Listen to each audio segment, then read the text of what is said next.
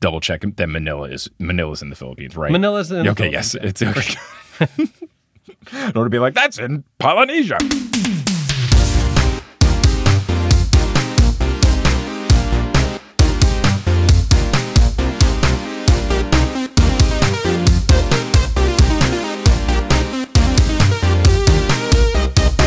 Sup, nerds? It's basketball. Welcome to Horse, a basketball podcast about everything except for the wins and losses. My name is Mike Schubert, and I'm joined by my trusted co host, the current heat situation in New York City, to me wanting it to go away with every fiber of my being, but knowing that this is probably the coldest summer I'll have for the rest of my life. It's Adam Mamawala. Adam, how's it going? You know, it would be going worse if I were playing in the US Open. I mean, it would be going better, but it would be going worse. You know what I mean? Like, I wish that were my life, but it would be difficult. Yeah, you would, and not only would you be a professional tennis player, you'd be a professional tennis player in the semifinals. That'd be That's pretty true. good. Yeah. I take it back. I oh, I don't know why I said that. I would play in the US Open if it were 200 degrees.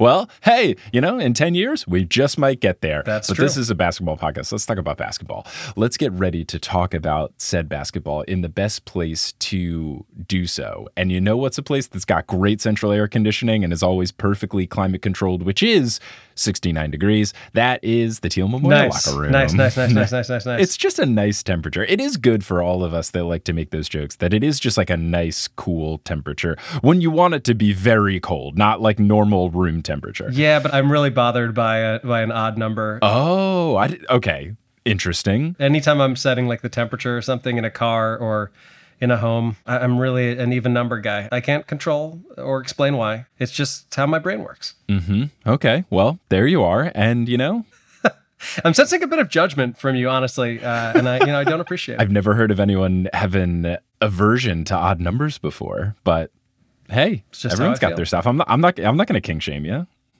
I don't know if it's a kink per se, but Oh, baby. what do you have the degrees set to And What do you have the temperature set to in here? 72? you know me so well. well, that's why. I mean, if it had been 49 or 51 shades of gray, I couldn't have gotten into it. But given that it was 50, I mean, What does it for you in the book? Oh, the number 50. It's just, it's so even and divisible. just the number. Yeah, none, none of the other stuff, just the number. It's divisible by two. All right, now let's. uh We're in the Teal Memorial locker room. You know who's enjoying the Teal Memorial locker room as well? Probably our producer level patrons, and I hope we have an even number of them. My God. Oh, let's not count them just in case. But shout out to all of our patrons. And yes, shout out to our producer level patrons Polly Burge, Kendra Hadley, Salvatore Testa, Trust the Process, Siobhan Ellsbury, Don't Go Chasing Taco Falls, Bang, Bang, Roast Beef Debris. How about them world champion Denver Steam Nuggets? Anna Reed. Steph Curry's documentary is really good, and Adam highly recommends it. I do. Bang. Hi Trish, Nicole Shepard, Stubby Boardman gets paid, Chase Underulo, Mr. Bubbles plays ball, Naked Rachel, Sidney Crosby is a vampire, Ginger Spurs Boy, and Josh isn't rich. Now, everyone may have heard Nicole's last name changed. We've got a message from Nicole.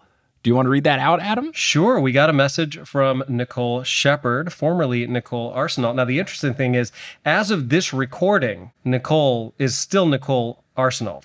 But Yeah. on September 9th, two days from now, by the time Nicole listens to this episode, Nicole will be Nicole Shepard because Nicole is getting married. So, a huge congratulations goes out to Nicole and to the Shepherd that uh, that Nicole is marrying. Congratulations to you two, and uh, and hope it was a wonderful day. Yes, what a fun little time bubble we have found ourselves in right in between in the Schrodinger's wedding. But we're very happy and excited for you both. Congrats, super cool stuff, and glad you're sticking around as a patron at the producer level as well.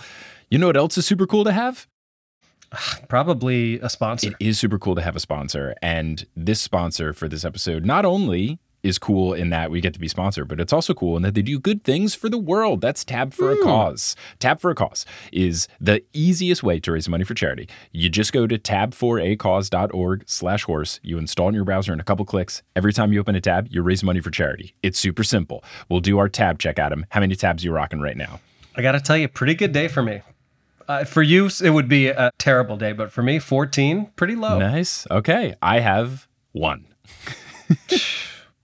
I will say, in my defense, or I guess in my not in my offense, in the this was easy for me. I just I like that as a new phrase. We should start in my it. offense, uh, I will Yeah. say that I was just coming from the train where internet didn't exist because it was an Sure. NJ Transit train. So I had no need to have any tabs open previously. So to conserve battery, I just closed them all out and I was doing editing work Okay, of other podcast nature. And all I did was open up the GChat tab so that I could send you the link to the Now Zoom. was it was it an old NJ Transit train or a new NJ Transit train? Because there's only one there's one of two extremes. There's either the oldest train you've ever seen or a very nice train. It was old. It was an old one, but you know, Yeah. it got us where we needed to be on That's true. time. And you know what else can help you? Tab for a cause. It can help the world. Install it today going to T-A-B-F-O-R-A-C-A-U-S-E dot org slash horse. Get it going. It's super simple and you raise money for charity when you're already going to use the internet anyway. So it's good stuff. Start using it today. Now, with that complete, we're going to break for some other ads. Some of those ads will be read by us. Others of them won't. The ones that are not read by us are inserted locally. So if you live internationally, you might hear an ad in your country's native language. But once those ads are complete, we'll get back to the rest of this episode of Horse. Seeking the truth never gets old. Introducing June's Journey, the free to play mobile game that will immerse you in a thrilling murder mystery. Join June Parker as she uncovers hidden objects and clues to solve her sister's death in a beautifully illustrated world set in the roaring 20s. With new chapters added every week, the excitement never ends. Download June's Journey now on your Android or iOS device or play on PC through Facebook Games. And we're back. Adam, what do you got going on in your life? Well, I would say the main thing that I have coming up is the uh, the big show in Chicago. That's going to be on Tuesday, September nineteenth. So when you're listening to this, it's a uh, a week from tomorrow. If you're listening to this on the day that it comes out, please do go ahead and buy tickets. We'll make sure to provide a link for that. Other than that, I guess we're this kind of a cross promotion, but uh, it's looking pretty official that I will be joining Mr. Schubert on his Philly and New York shows. That is Saturday and Sunday. Is it the 21st and 22nd of October? That is correct. Philly, the 21st, New York, the 22nd of Indeed, October. Indeed. So I'm working on potentially doing a, a Philly show of my own that Friday before October 20th. So keep an eye out for updates on that. I'm also working on setting up a Boston show the first week of November, or first weekend of November, I should say. And then other than that, I think that's mostly it. I forget if I mentioned this the last time, but uh, but Undercover Comic, the show that I was the the lead in, is now streaming on Tubi for free. So you don't even have to pay five dollars for it. Although I think it's worth four ninety nine. But you can stream it on Tubi for free, hopefully internationally. I don't really know how that works if you're outside of the US, but either way, I'll post a link to that as well. That is it for me. What do you have going on? Yeah, so we've got those shows coming up in October. Got a show in Vienna, Virginia in September. And then just now that people are listening to it, the tickets just went live on Friday for a big Texas run of shows that I'm doing. I'm going to the Big mm. Four. So I'm going to Dallas, Austin, San Antonio, and Houston, I believe in that order, December 13th, 15th, 17th, 19th. And those Cool. will be some TNO shows. Some of them will be half TNO, half Potterless. So if you want links to the tickets and a breakdown of what's happening at each show, at least what podcasts they're about, you can go to my website, Shubes, so S-C-H-U-B dot E-S slash tour.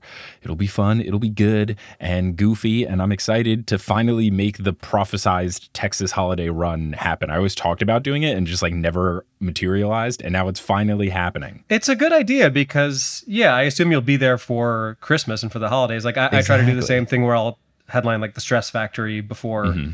Uh, that's a, a club in New Jersey for anybody wondering what I'm talking about. Obviously, it's easier for me because I can just take a train there anytime. But Right. point is, it's nice to uh, to do shows in conjunction with also having some family family time. Yeah, Magical Dream World, I would just like set it up. I would love if I got to a point where like with touring things, I just had like the same things and I just did them like every year. It was like, cool, every mid December, do those four. Like, I would love it. And just Why people like, oh, come to this city. Be like, no, I'm old now. I'm only going to these cities. I think that's great. I think you should start doing that. Maybe this is the first year of many years that you'll do that right. I hope so. I hope so. I mean, I've kind of like stumbled into that accidentally where I keep doing like a New York show every fall because like the Right. same venue has me back. So like, yeah, if I eventually just materialize a, an annual schedule, it'd make my life so easy. Sounds great. But that's what I've got going on. I don't know if there's anything else. So let's continue into the basketball stuff. And the beginning of that will be full court press. Get it? Like the news? I do. Is there news?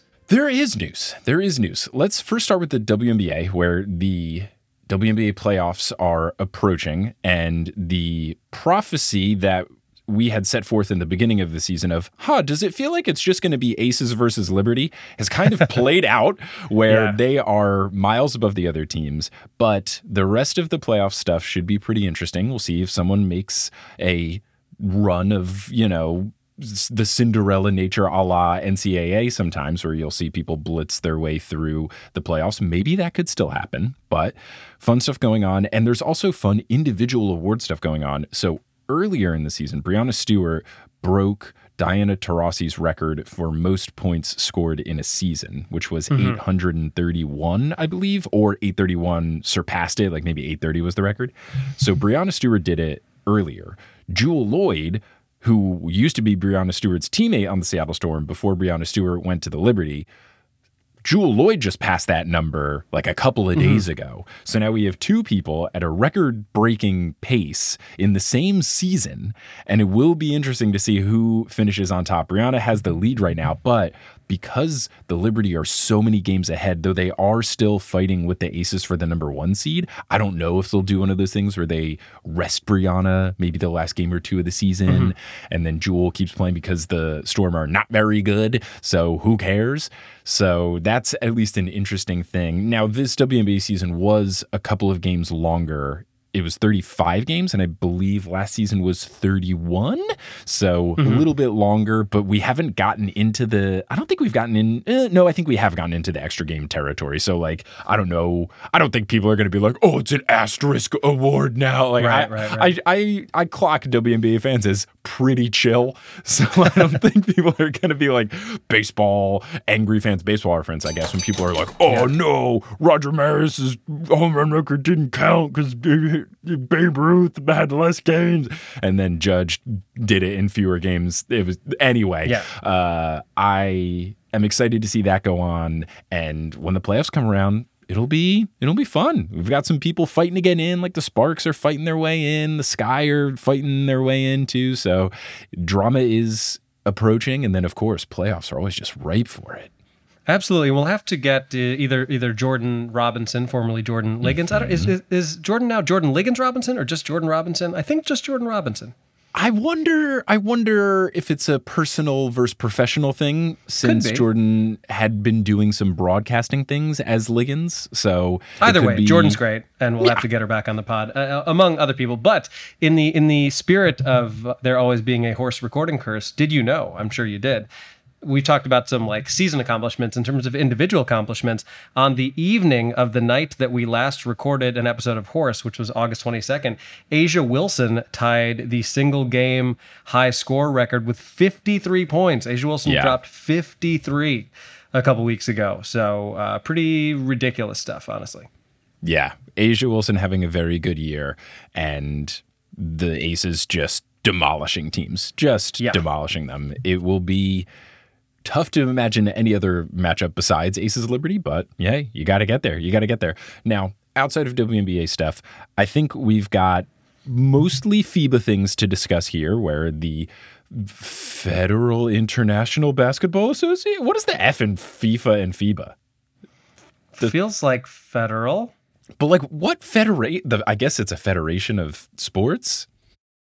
I'm gonna I Google FIBA so. stand for the International Fed- Basketball Federation. Federación Internacional de ah, Basketball. Yes, it is. Cool. That is that. So yeah, the FIBA World Cup is going on right now, which I didn't realize until a podcast pointed it out. It's funny that in basketball, no one really cares about the FIBA World Cup. But they do care about the Olympics. And then in soccer, Yeah. nobody really cares about the Olympics, but they do care about the World Cup. That is very interesting. Yeah, that's a good point. Is it because the history of FIBA just isn't there? Like the World Cup has been around for so much longer, and it like has that place in society, whereas FIBA is like kind of a, a newer thing. I guess so. And I think that probably the Olympic basketball was more popular first. And I also wonder if this is in boat sports or one or the other. Like, there's always different rules for who qualifies for each of the things. Mm-hmm. And I wonder if that contributes to one being more popular than the other. But regardless, the FIBA World Cup for basketball is going on. Some countries care more than others. The USA has a pretty solid team there, but definitely not our best team. We do have two New York Knickerbockers there, which is making me very happy. And Jalen Brunson and Josh Hart are both playing pretty well. Well. But we did lose one game so far to Lithuania, but we have been doing quite well in all the other games. It is currently in the semifinals, which at least on FIBA's website calls it the half finals. like it says Oh. quarterfinals and then one over two finals, which I guess makes sense. But right now it is USA versus Germany in the quarterfinals and then Serbia versus Canada on the other end, hmm. which is very interesting. I mean, the Canadian team is really solid, the Serbian team is very solid as well, and then the Germany team has been doing quite well. So, four really solid teams remain. I think they will be very fun games. We will just have to see who reigns supreme. There was some drama abound in that France got bounced early, which didn't look good because Rudy Gobert was on the team and he played kind of poopy-ish. And then you, yep, yep, kind of poopy-ish. I'll go as far as to say it. And then you had Wow, this episode's going to be marked as explicit, yeah, maybe even double explicit. And then we had Dillon Brooks. as opposed to half explicit. Yes. Oh, right. Semi explicit. half- yeah. like the half finals. the one over two. Yeah.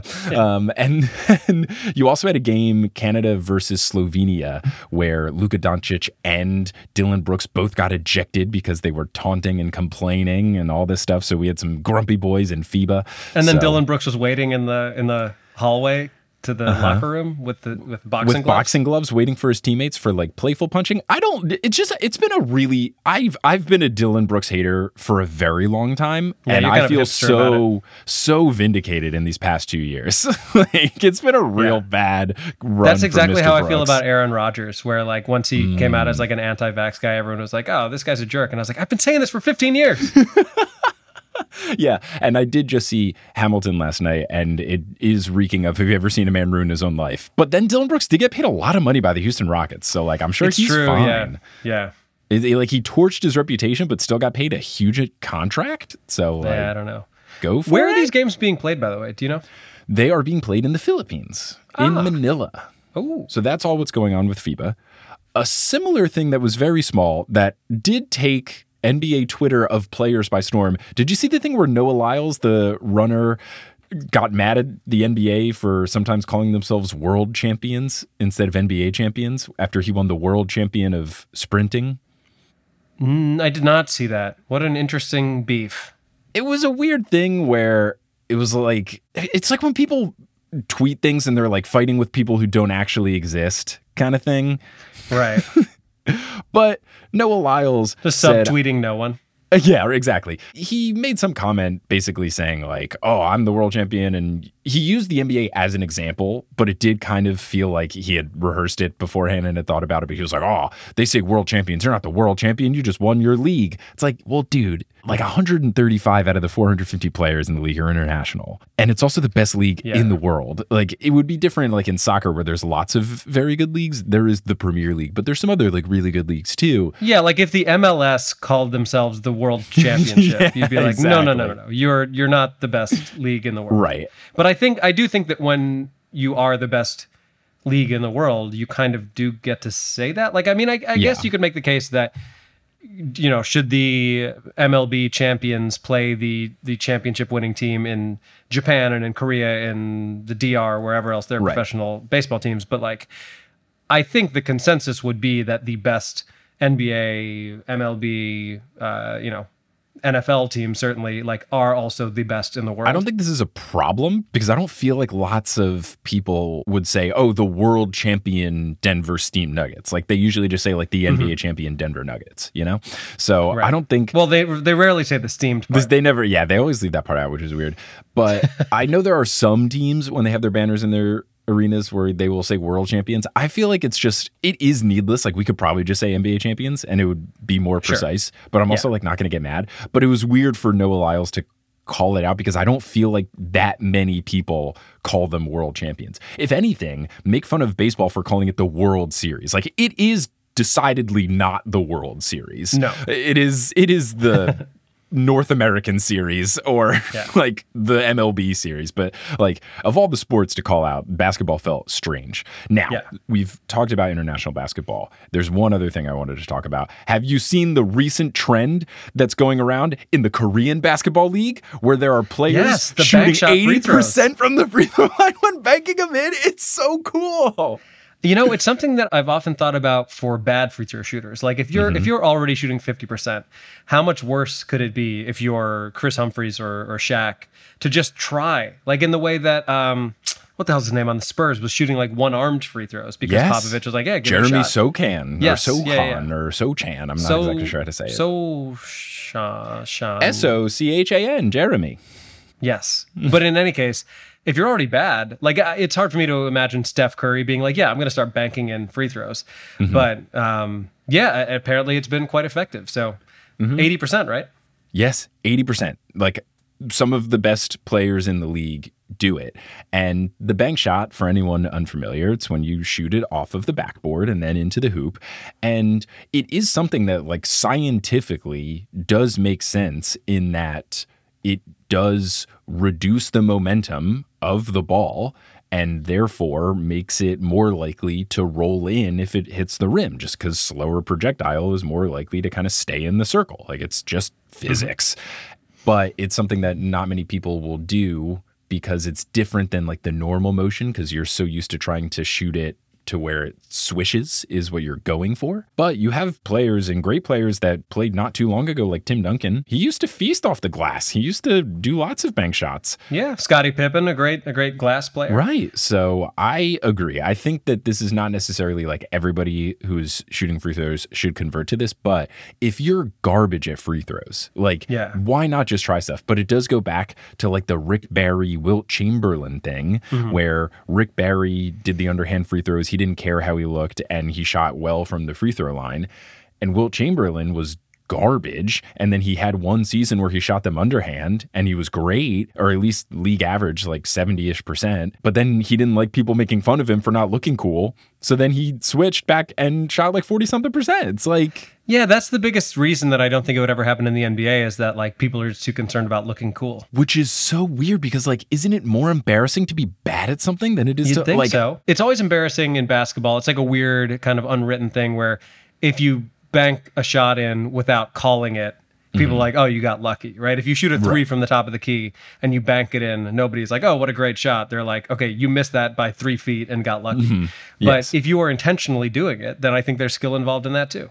Yeah, a hundred percent. And I feel like you make so much more money if you're better at free throw shooting. Like it's just it's better for your team, it's better for you. And honestly, if you just embrace it, Mm. like no one would make fun of I I really couldn't think of people clowning this anyone for doing it. But like i don't know maybe maybe i'm just hashtag built different because there was a game when i played in high school I used to jump on my free throws even in high school because it was just like more true to my shooting form and i was mm-hmm. smaller until i had my growth spurt and I did have a game where people were making fun of me for jumping on my free throws, but then I went like 10 Yeah. of 10 from the line. There you go. So it's like who it does I'm score you know the crowd the people like students at the school were like actively making fun of me on the sidelines. I could not care less. I made 10 points at the free throw Yeah. line. Who cares? The results are right there, baby. You can't argue Yeah. with the results. I totally agree. Now, uh, last thing, real quick. This was, uh, I, I guess, I should have done this in my in my promotion, but this is not self promotion. Um, I am playing in a uh, in a three on three tournament this coming weekend. I'm going to be really rusty. I need to go shoot a basketball tomorrow because I have not played in a long time. But um, it is for a very good cause, and I will tell you about it. So if anybody uh, is feeling generous and wants to contribute, you can do so. It's called the Big Walkowski. Is a friend of mine, Joel Walkowski, who's been doing this tournament for many, many, many, many years. I've probably played in it every year for the last like 10 years. It's been going on for a while. But the uh, the goal of the tournament this year, it's a fundraiser for the Wheelchair Sports Federation. Um, and they're hoping to raise $5,000 to cover the cost of an athletic wheelchair for a recently disabled child. So, I mean, hard to think of a, a better cause than that. So, I'll share a, uh, a link to that as well. And if anybody's feeling particularly generous or wants to throw a couple bucks their way, uh, it all it all goes to a good cause, and uh, hopefully it'll also go to a little bit of ice for my old legs. Well, that's very cool. Very cool. Yeah. And a good note to end full court press. Get it like the news. You want to hit us with that three on three, Adam Mamawala? I sure do. One, two, three. Three, two, one. Three on three. So, as all of our listeners know, baseball references have become uh, kind of a running theme here at Horse. And my three on three today is inspired by a recent baseball event. Uh, my beloved Chicago Cubs have been playing great baseball over the past few months and recently called up a rookie pitcher by the name of Jordan Wicks. His second start in the major leagues was on his 24th birthday, and he had himself a great day, allowing only one run and earning the win. But it got me thinking that must be an awesome way to celebrate your birthday. And I wonder what the best birthday performances in NBA history ah, are. Now, for the purposes, indeed, now for the purposes of making my life easier, I'm going to do this list by the book and just use points scored as my metric. So, without further ado, I present the three top birthday scoring performances divided by Eastern and Western conferences. What's interesting about this list is that by virtue of the fact that the NBA has no games from mid June until the end of October, there are some iconic players who never got to play a game on their birthday. Mm. Such players include Wilt Chamberlain, born on August 21st, Kobe Bryant, famously born on 824. Dirk Nowitzki, born on June 19th, Kevin Durant, born on September 29th, and Karl Malone, born on July 24th. But if you know anything about Karl Malone, you probably know he's not too concerned about date of birth. All right, let's go ahead and get into the. Oh my Oh, boy. gosh. Oh my god. If I- you know, you know. One thing I really do appreciate because I still do go on Reddit NBA quite a bit. And it is getting a little more and more sad. I can tell that I'm way older than the average user because people post things like, How good was Shaq? It's like, Oh God, oh no. Yeah. But uh, one thing I do appreciate about the youths, even though they will get certain things wrong, everyone hates Karl Malone. Like the universal hatred of Karl Malone is That's the correct so so fantastic, and Mm-hmm. I really appreciate like Gen Z's got their heads on right in a lot of ways, and the universal hatred of Karl Malone on Reddit NBA. Oh, it's just Chef's is kiss. music to my eyes. All right, let's start with the Eastern Conference because the Western Conference holds claim to the player with the highest birthday point total. Hmm. At number three in the East, we have none other than the GOAT himself, Michael Jordan, who shares a birthday with noted podcaster and pickleball hater Mike Schubert. Did you know, though, Shubes, that on the very day you were born, unless I'm mistaken, February 17th, 1992? That's the one. On that very day, Michael Jordan celebrated his 29th birthday and celebrated by scoring 46 points against the Cleveland Cavaliers. No surprise there, of course, given MJ's proclivity for bullying the Cavs. And this night was no exception as Jordan dropped 46 points on 21 of 32 shooting, adding six rebounds and four assists for good measure. Now, it was Cleveland who would get the last laugh, winning the game by one, but no doubt MJ took that personally and made them hmm. pay for it down the line. Love that. Cool. Very fun. Thanks There for the go. gift, Mike. I appreciate it. Exactly. on the day you turned zero, I guess. on the yeah on the day i was open to turn when i started i was open for started. business Yes. that sounds weird. Um, all right, let's move on. At number two in the Eastern Conference, we have LeBron James, who is actually considered to be the best birthday player in NBA history. Did you know that? is just in that like he consistently does well on his birthdays Yeah. It sounds silly to say, but LeBron actually holds the birthday record for points scored at 19 years old, 25 years old, 36 years old, and 38 years old. I found a great article that listed the highest point totals for every birthday, and Bron is on the list four times. It gets kind of sad towards the end because the last entry is Vince Carter, who holds the record for most points scored on a 43rd birthday with five. yeah hey Uh, woo, yeah. yeah, Vince Carter, by the way, very useful in Immaculate Grid. Oh yeah he's been on a lot of teams jeff green also jeff green he's been that's a good on one. quite a few rosters Fortunately, that record will be shattered by LeBron in a few years, no doubt. But uh, in any case, LeBron will appear on both of these lists. But his Eastern Conference entry came on his 25th birthday as a member of the Cavaliers. On December 30th, 2009, LeBron dropped an impressive 48 points in a win against the Atlanta Hawks. LeBron scored those 48 points on an uber efficient 15 of 23 from the field and he added 10 rebounds, 6 assists, 2 steals, and 2 blocks. Now, I don't remember what I was doing on my 25th birthday, but it sure as hell wasn't that. Uh, for reference, LeBron's other birthday records include scoring 22 points on his 19th birthday, scoring 26 points on his 36th birthday, and a point total to be discussed later on his 38th birthday. oh cool go Bron Mm-hmm. he, he feels like a guy who would take his birthdays really seriously it just it doesn't surprise me at all Oh, is he one of those people that's like, it's my birthday month? No. Oh, gosh. Once you're an adult, you get a day, maybe a weekend before or after. Don't give me a birthday month. you get it it's it's your and, and this is i know one of my maybe hotter takes or my like Mm-hmm. most old man yells at cloud but like it's called your birthday you get a day Yeah. I can understand birthday weekend just in like if you're an adult and you can't have like a party on a Wednesday because Mm-hmm. Sure. you got a nine to five. I get it. But it is Yeah. called your birthday. So to say birthday week, no. You have a birthday. I think we might get some hate for this, but I think I have to say I agree with your take here. Look, you get you get one. That's fair. That's Everyone fair. gets one. It's the rules. This is going to be completely random that I'm going to throw out to you. Do you have any guesses as to who the number one Eastern Conference scoring player would be? Eastern Conference number one. I will say, I'm just going to guess Carmelo Anthony. That's a good guess. That is a good guess. It is. I'll give you one more guess. I'll give you a clue. Think Atlanta Hawks. Think a while ago. Josh Smith. A while ago, ago, ago. Deca- Dominique Wilkins. There you go. Dominique Wilkins at number one in the Eastern Conference. We have Dominique, a player most remembered for his dunking, but in my view, a very underrated player in terms of his mm. overall skill set. Mm-hmm. On January 12th, 1987, Dominique dropped a monstrous 53 points on the Clippers on his 27th birthday. While he didn't exactly fill up the stat sheet, finishing the night with six rebounds and two assists, the most impressive part of this performance was the fact that Wilkins shot a blistering 76% from the field, hitting 19 of 25 field goal attempts on the night. The wild thing is that he actually missed almost as many free throws, five, as he did field goals, six. The Hawks defeated the Clippers by 10 points. Dominique had himself a very happy 27th birthday. And four months and six days later, I was born. What a year. What a year indeed. Look at all the good things. Yeah, not quite as cool as the exact same day as your birth. Michael Jordan doing some cool things, but Hey, I'm sure we'll. I'm sure Michael Jordan did some cool things on the day of many people's births. Hmm And he also probably did bad things on all those days too. Yeah, and he took all of them personally. All of them okay. personally.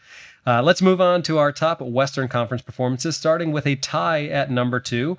We'll begin with the aforementioned LeBron James, who on December 30th of this past year uh, nearly became the first player in NBA history to record a triple double on his birthday when he dropped 47 points, 10 rebounds, and 9 assists versus the Atlanta Hawks.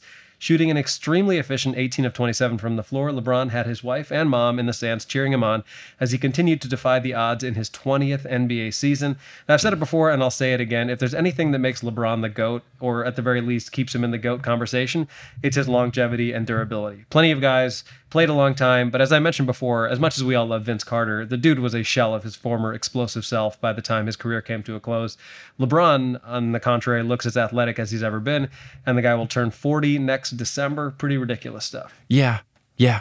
It's absurd, the things that he has done. And I also feel like if you get 47 points and 10 rebounds and nine assists, there should be some sort of currency exchange where you could trade in some points. You trade for in that 10 final- points, just get the one assist. You yeah. ju- like you, you blew past the 10 point minimum for a triple double. 37 extra points should at, convert to at least I have no idea if this was the case, but it would be very funny if LeBron kept passing it to people and they kept missing, and he just got increasingly annoyed that he couldn't get the last assist. I could see that happening. Ruined his entire birthday like a Yeah, exactly. grumpy toddler at a party who didn't get the gift he wanted. All right, at number two, we have the same point total for Steph Curry, who on March 14th of last year dropped 47 points, six rebounds, and six assists on the Wizards on his 34th birthday. Quick side note, we already kind of alluded to it before, but I did watch the Steph Curry documentary over the weekend. Uh, I don't know if you've seen it, but it was fantastic. It's called Underrated, streaming now on Apple Plus. And I should also mention that my girlfriend Celia, who is by no means an NBA fan, watched it with me and was thoroughly enthralled. So even if you're not a big hoop fan or, or NBA fan, I think you'll enjoy it regardless. But in any case, Steph went 16 of 25 from the field in this game and a perfect 8 of 8 from the free throw line in 35 masterful minutes on the court. And uh, look, when Steph is cooking, there are very few players who are more enjoyable to watch in the league. But that brings us to the number one spot where we have the man, the myth, the legend, the chef, apparently, the icy hot slash Burger King slash the general slash Buick spokesman, the leader of the Diesel Dog Mafia, Shaquille O'Neal. On March 6th, 2000, Shaq Daddy celebrated his 28th birthday in style by dropping a monstrous 61 points on the crosstown LA Clippers. The even more outrageous part, Shaq also grabbed 23 rebounds, 61 and 23. That is truly a Wilt Chamberlain ass stat line. The 99 2000 Lakers were steamrolling their way to a 67 and 15 record and an NBA championship when on March 6th, the big fella went 24 of 35 from the field and a predictably bad 13 of 22 from the free throw line. Should have been banking them in. Now, for those of you doing quick math out there, yes, Shaq would have scored 70 points if he had hit all of his free throws, but the history of this game is so, so, so much better than meets the eye because there is a Shaq sized backstory filled with drama. Are you ready? I'm so ready. This three on three is quickly turning into a mini that actually happened. yes. I vaguely remember at the time hearing uh, something to the effect that Shaq's teammates already knew that he had everything anyone could ever want. So for his birthday, they were like, hey, we'll just feed you the ball a lot and you can score a lot of points on your birthday. But there's so much more to it than that. Now, there's actually an interview with Shaq about this particular game. And he starts by saying that usually on game days, the team would have a shoot around in the morning, then he would go have lunch and take a nap and then get ready for the game. In this case, though, it was his birthday and the Lakers were playing the Clippers. So in Shaq's words, he didn't need to take a nap and he was, and he was going to let Kobe do all the work. The plan changed when Shaq arrived at the Staples Center that evening with some friends hoping to attend the game with him. Because it was a Clippers home game, Shaq didn't have the same kind of pull that he usually did, and they were told there were no free tickets available and that he had to buy them. And I'll let you hear Shaq react to that in his own voice, followed by an accurate assessment of the situation by a reporter. The Clippers charged me in the Staples Center, the center that I built. But you want to charge me? Okay. All right, I got something for you, Clippers. And he got this look on his face, and I turned to my cameraman. I said, the Clippers are in serious trouble. After that, Shaq pulled an MJ and took it personally, and he went on the court with a mission. Now, I think we all know that Shaq can embellish a bit at times, but his recounting of the halftime locker room conversation is phenomenal. Apparently, Kareem Abdul Jabbar was on the Clippers coaching staff at the time, and Shaq kept trying to get him to look at him the whole first half, shooting sky hooks and just generally dismantling the Clippers. So at halftime, Shaq wanted no part of team basketball. He wanted to score. So at halftime, I said, I'm going for 70 tonight. Give it to me. Phil was talking. I said, no, we ain't doing none of that you talk about, Phil Jackson. Triangle, schmiangle. Give it to me. I'm going to make Mr. Kareem Abdul-Jabbar look at me. Look at me, Kareem. Look at me! Even Robert Horry admits in this same video that the Lakers didn't care about winning the game. They knew Shaq was on a mission and just wanted to feed him the ball as much as possible. The reporter J.A. Adande is interviewed in this video as well, and he says that as Shaq was taken out of the game with a few minutes left, he looked at him and went, Don't ever make me pay for tickets. and we'll we'll end this segment with 30 seconds of Shaq just brutally disrespecting the Clippers. So please enjoy the dulcet tones of Shaq Daddy talking shit as the outro to my three on three. I'm still kind of upset with Phil. It was three minutes left. He should have kept me in, but 61 was good. But it was it was something I never usually do. I usually take a nap on game day. I didn't do anything because we were playing the Clippers. Who are the Clippers? Speaking of Clippers, I don't like the fact that when you- guys are, have your home games, you cover up the jerseys. Until you win, what, 16 championship, then you can start changing the rules. Don't cover up my jersey. It's, it's our building. Don't forget that. Okay? All right. Y'all just leasing it. Well, it's our building. Well, what a fantastic three on three. Well done. What a note to end on. Shaq just doing Shaq things. You love to see You it. do. You love to hear You it. do. And now we will get into my that actually happened, which is less fun, but still fascinating. Okay. So, if anyone watched the Women's World Cup of soccer, the true World Cup, you would know that the Spanish team won. And you also may know about that creepy, gross dude Ugh. who is in charge of their soccer program, who was picking people up and hugging them and kissing them and all this stuff. And the women were like, hey, we didn't like this at all. And then FIFA was like, he's gone. And then it was like, oh, he might resign. And he's like, I'm not resigning. I'm not. And then it's a whole thing and he sucks. Now, this wasn't Spain's only issue with international sport competitions and people in charge of them being bad. Did you know, Adam, that in the 2000 Summer Paralympics, that the Spanish team fielded 10 people without any sort of disability into the basketball competition? Oh my God. They did get found out and the golds were removed and everything. But there was a basketball competition in the 2000 Summer Paralympics in Sydney. Specifically, this one was called Basketball ID. I believe the ID stands for intellectual disability. Now, if any of the language I use from this is outdated, I'm just going to apologize in advance because this happened in 2000 and a lot of the articles I read were written around that time. So if in 23 years more correct terms have emerged, I apologize. I'm doing my best. I'm going to try to use all the information that I've learned recently, especially with doing my other podcast, The Newest Olympian, which also deals with ADHD, dyslexia, and other disabilities. But there were 10 people who were not disabled on this 12 man roster, and it was just ridiculous. So here's the story of Spain being the worst. Wow. So it's the 2000 Summer Paralympics in Sydney. And the way that this all came about was that one of the members on the Spanish team was named Carlos Ribagorda. Now, Ribagorda was a member of the victorious team, but he was also an undercover journalist. Whoa. Yeah. What? A basketball journalist? That I want that to be my job. So when I first heard about this, I was like, man, that sucks. I think it popped up on NBA Reddit. And then when I started looking into it to see if it would make sense for a horse episode, when I learned that the guy who broke the story went undercover, I was like, all right, this is fascinating. We got to talk about this. But he had to have been good enough at basketball to go undercover as a basketball player. Which is what's awesome. So this guy was just a reporter. And apparently, he had heard about some rumblings in different Paralympic competitions that sometimes people who go lie about their particular disabilities so that they can compete. And I guess he was like, Well, I'm pretty good at hooping. Let's see if the basketball team is doing this. And that is unfortunately exactly what was happening. So he was an undercover journalist, and immediately after winning the gold, like right away, he ended up revealing to the Spanish business magazine called Capital, or maybe Capital, that most of his teammates had not undergone any sort of medical tests to ensure or to make it clear that they had any sort of disability. The IPC then investigated the claims and found that the required mental tests were not conducted by the Spanish Paralympic Committee. Ribagorda alleged that some people in other competitions, such as table tennis, track and field, and swimming, also didn't have any disabilities.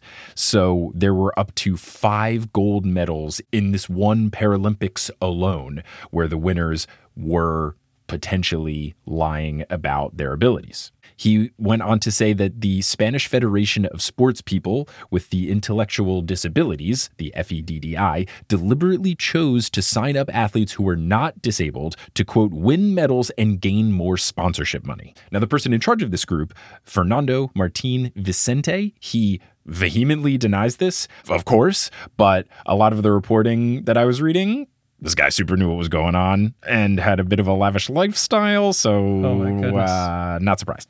So, afterwards, after the investigation was complete, it was confirmed that 10 of the 12 competitors on the winning team were not disabled. Vicente had to publicly apologize for the error, and then he did end up accepting total responsibility, resigning just before the findings were officially released, which uh, proves he was super duper innocent. Gosh. So the IPC announced that because of difficulties determining the eligibility of athletes, it was going to suspend all official activities that had intellectual disabilities. So there were these ID events in the Paralympics, mm-hmm. and they had to put all of them on pause because of this particular situation. I don't know if there are certain ones that have come back, but at least this particular basketball one has not made its way back. This was the last time that the event was held. And a bunch of countries were really upset about this because there were l- Well, yeah, think of just like ruining it for everybody else because you're such assholes. Exactly. There were loads of other countries who were following the rules and giving these people an opportunity to compete at the highest level. And now, because people wanted some sponsorship money, that the whole sport went away. It really, really, truly sucks.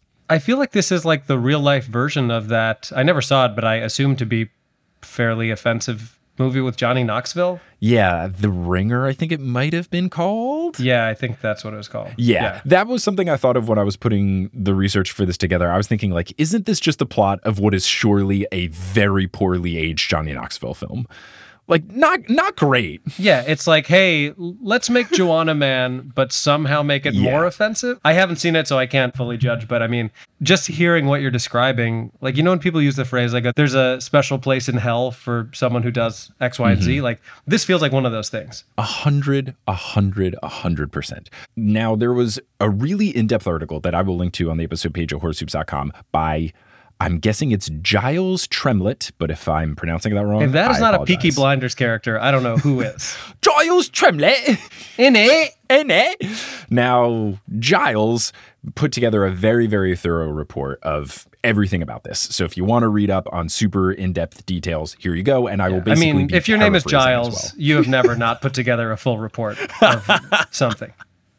So Giles put together this very, very thorough report, and it had this great intro, like just to set the dramatic tone.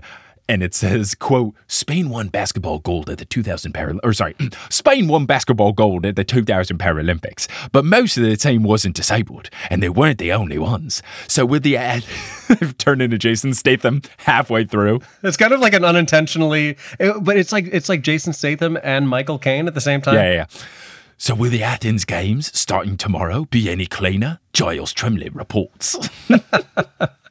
I won't bury you. I buried uh, enough members of the Wayne family.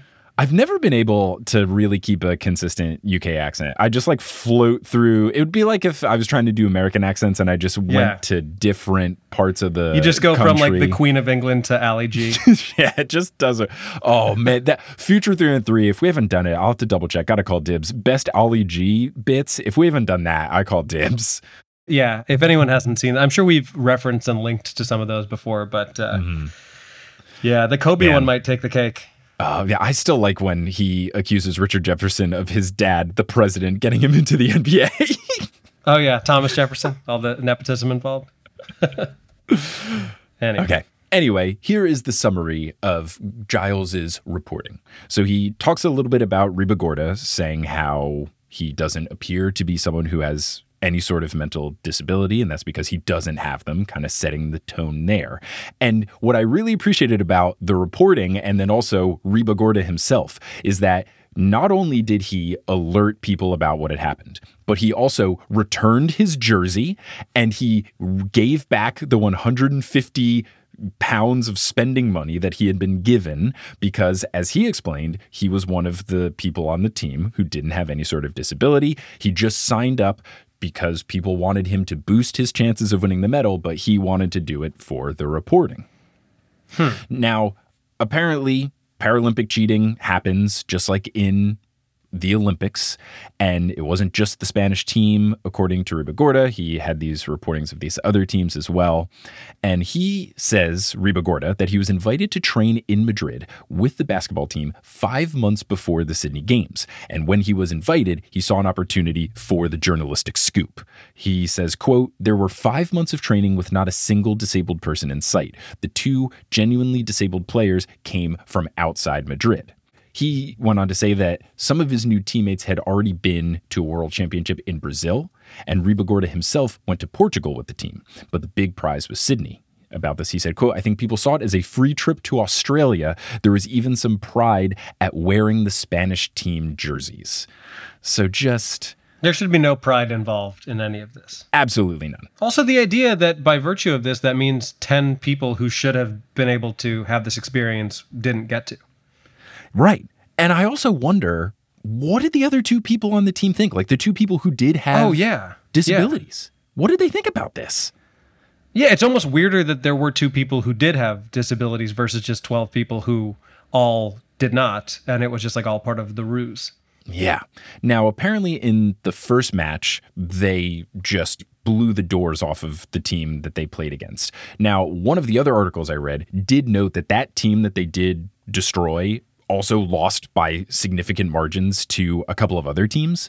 So maybe it wasn't like as clear at that moment, like, hey, this team is way too good. But according to Giles's reporting, they were ordered by their coach to ease up on the scoring because they were up by 30 plus at halftime. Right. So, Hey, let's, uh, you're, you're, we're giving ourselves away. yeah, not a good look. But according to Giles, he says, but their biggest mistake was to win gold. and mm-hmm. he says that the biggest problem there is that you're putting more notoriety on the Right. team. So apparently, what happened is that after they won, there was a photo in Madrid newspapers, as you would have. And that is when the rumors started to circulate because some players, including the coach, were recognized. And people saw that photo and go, wait a second, I know that guy. I didn't know he had any sort of mental disability. That doesn't make any sense. What's going on? So, what these players were told, I guess because this was a concern, they were apparently advised by particular Spanish officials to wear dark glasses and hats and to grow beards so that they could pass unnoticed when they returned triumphantly home at the airport. So, this picture gets What, as if none of them have families or people who know them? Like, I don't understand. and also, it's in the newspaper. You think the newspaper is probably going to list the names of the people in the photo? what a weird thing. But these officials are like, hey guys, when you land in the airport so people don't recognize you, wear some different stuff. It's like a little kid trying to get extra Halloween candy. Just like put on a Groucho Marx mustache. Oh my gosh, it's ridiculous. So all of this is going on. Then Ribagorda did his whistleblowing, and you know any sort of cover up is just going to explode at this. And that is the point where Vicente, the person in charge, and I believe he was in charge of like the basketball team, but then also like the whole Spanish thing too. So it was it was just a, a really really bad look. He protested his innocence, and then, as I said before, once it became very clear that he was guilty, resigned just before the results came out. Now, there's no chance that Ribagorda, like, cleverly got found out and then was like, oh, I was a journalist the whole time. I don't think so because of the nature in which it happened. Mm-hmm. Like he, from what I was reading here, and obviously I, I can't read his report because I don't speak Spanish or read Spanish. If anyone wants to go the extra mile and read Ribagorda's original article, It would be weird if you could read Spanish but not speak it. I don't know. Look, I, there's got to be at least somebody out there. But from what I was looking up here, it feels like he, being a journalist as well, kind of went in knowing that he was going to look into this stuff. Um, I don't think it was just like him being like, oh no, I got to salvage this bad situation we found ourselves in, guys. So the article goes on to talk about like what happened and the greater shakeout. But honestly, it's just a lot of people being like, hey, this sucked. Like it's just various quotes of people being like, we hate this. I really didn't like this. So that's the story. Obviously, it is a sad one, but it's, you know, it sucks so much. But shout out to Carlos Ribagorda for you know, bringing it to light, tearing it down, and seeing an opportunity to combine his skills of journalism and basketball. That actually happened. and now, well, first of all, great work and uh, an amazing, albeit kind of depressing story. But Mm-hmm. I think I've just learned that I never knew that I wanted to be, but I think I want to be a basketball detective. Is, Yeah. That seems like a job. Right. It's not basketball journalist, it's basketball No. detective. Right. yeah. But like detective that actually solves crimes, like Encyclopedia Brown. You know, There you really go. getting out Yeah. there and solving the stuff. I wonder if that could ever happen now. Like, is there, I don't know if there, like, you know, if there could be a current player who actually Yeah. Like was, uh, Holmes and CJ Watson. is, oh, that is about the deepest pull. CJ Watson. Now that's a name that can get you some points on Immaculate Grid. Was there ever a, a basketball, an NBA player or a WNBA player with the last name Holmes? Probably. Doesn't seem like that uncommon a name. Oh, obviously in the league right now, Richaun Holmes. Richaun Holmes and CJ Watson. There you go. Okay, so here's what we got to do. We got to get to Richaun Holmes, and we got to be like, Richaun. I think CJ's got time. I don't think he's doing it. yeah. How old is CJ Watson? He's well out of the league. he's 39. He's doing. He's Yeah. he's got time. Oh my goodness. Well, whew, oh. that was quite a quite a journey. Yeah, I mean it's interesting stuff. I would certainly encourage people to check out Giles's expert reporting, and if you can read Spanish, Carlos Ribagorda's as well. But I thought it was a very interesting story. Obviously, not the, a happy one, but at least like a good true crime stuff. When the Right. people get found out in the end, I'll at least take Yeah. it because I don't like true crime Yeah. murder stuff. But I'll I'm here for the stuff where it's like, oh. You know, like the fire festival thing, where it's like it sucked, and then they got in trouble. It's like good, we'll take I it. would have gotten away with it too if it wasn't for you meddling basketball detectives. Uh, fantastic. Fantastic. Thanks for listening to this episode of Horse. Horse is hosted by Adam Mamawala and Mike Schubert. Our editor is Kensei Tsurumaki. The music is by Bettina Campomanes. The website is by Kelly Schubert. The art is by Allyson Wakeman. And the social media is by both of the Horse Boys. Thank you to our producer level patrons Polly Burge, Kendra Hadley, Salvatore Testa, Trust the Process, Siobhan Ellsbury, Don't Go Chasing Taco Falls, Bang, Bang, Roast Beef Debris, How About Them World Champion Denver Steam Nuggets, Anna Reed, Steph Curry's documentary is really good and I highly recommend it. We're not being paid by Apple. Bang. Bang, but we'll take their money if they offer it to us. Eh, come Hi, on Trish. Nicole Shepard, Stubby Boardman gets paid. Chase Underulo, Mr. Bubbles plays ball. Naked Rachel, Sidney Crosby is a vampire. Ginger Spurs Boy, and Josh isn't rich. Follow us on Facebook and Instagram at Horse Hoops and on Twitter at Horse underscore Hoops because Horse Hoops was the person in charge of the Clippers who made Shaq pay for those tickets. Oof. Bad luck. Bad You mess luck. around with the big dog, you gonna get bit. You know what I'm saying? Yes. Yes. Uh, you're going to get bit like 60 times. 61 to be exact. 61. No respect Oh, I- for my even well, number proclivities. That I mean, that's why. That's why. yeah, Honestly, that's why I said sixty. I didn't want to make appreciate you. it. I I didn't want to, you know, put you on edge. And if you want to support the Horse Boys, you can do so by going to patreon.com slash horsehoops, where you can get bonus audio, you can get bonus texts, you can get bonus video, all sorts of fun stuff there. You can get the merch. We just did send off a whole mess of merch. So if you want stickers mm-hmm. or jerseys, you can do so there. And if you want just a Sup Nerds Basketball shirt, you can go to horsehoops.com slash merch. There's also digital merchandise there. But we're to Yeah, exactly. We might have gone out of order here, but if I didn't say it before, go to horsehoops.com for links to a lot of the fun stuff we talked about today, including as many highlights as I could compile of all those birthday games, as well as the amazing Shaq interview that you'll hear a few clips of, but I'll put the uh, full interview there for everybody to listen to. But I think there's only one way to properly outro this episode, and it is with a, uh, a congrats, Nicole. Yeah, I think that's pretty good. I think we say congrats, Nicole, on the count of three. All right. All right. One, two, three. Congrats, Congrats, Nicole. You did it. You did it. And now you, get to it. get to the best part of a wedding not having to prepare for the wedding anymore. There you go. the true There you relief. go. You don't have a job again or anymore. You just have your regular job. and I guess the love is good too. Yeah, yeah, Yeah, the love's great. Oh,